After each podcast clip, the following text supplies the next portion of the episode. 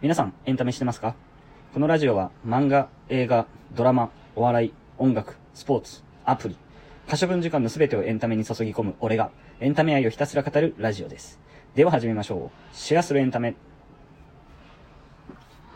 ということでですね、今日は何をやるかと言いますと、朝ドラ、スカーレット、戸田エリカ編、始まりっていうね。えー、見ました？今日は今朝の朝ドラ、戸田エリカ編始まりましたね。昨日はね、あのーまあ、スカーレット始まった時は不安でしたと。あのー夏空っていう、もう本当に伝説に残るような素晴らしい朝ドラの後のスカーレット、かなり不安で、うん、どうなるんや、みたいな感じで見てましたっていうことをね、昨日の放送で言ったので、まあ気になる人はまたちょっと遡って聞いてほしいんですけど、それでまあ、子供時代が終わって、えー15歳、えー中学卒業ぐらいの年齢になりますね。うん、から、戸田恵梨香さんがやることになるんですが、15歳ですよ。だって戸田恵梨香さん今もう31歳ですから、15歳役をやるっていうことで、まあ楽しみに見てたんですけど、まあちょうど中学卒業ぐらいで就職をするっていうね、中学卒業で高校には行かずに、あの、就職しますと。いう選択をしたらしくて、それがね、あの、ちっちゃい頃から幼馴染のこの、その、会社に勤めるっていうことで、うん。まあ、その会社、就職の話がちょっとまあ、なくなるんじゃないかというね、あのーところの、まあ、ちょっとね、なんて言うんでしょう、シリアスな回ではあったんですが、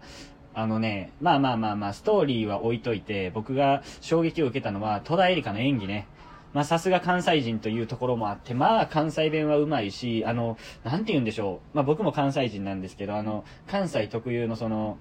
あの、ローテンションな感じね。いつもなんか、でんがらまんがら、なんでやねんとか、もうそういう、なんか、テンションじゃないんですよ。その、関西人だからといってずっとテンション上がってるわけではないので、あの、普段はあんな感じなんですよね。うん、あの、大島優子と喋ってる時とかね、林健人と喋ってる時とか、あの、ローテンションな感じうん、あの、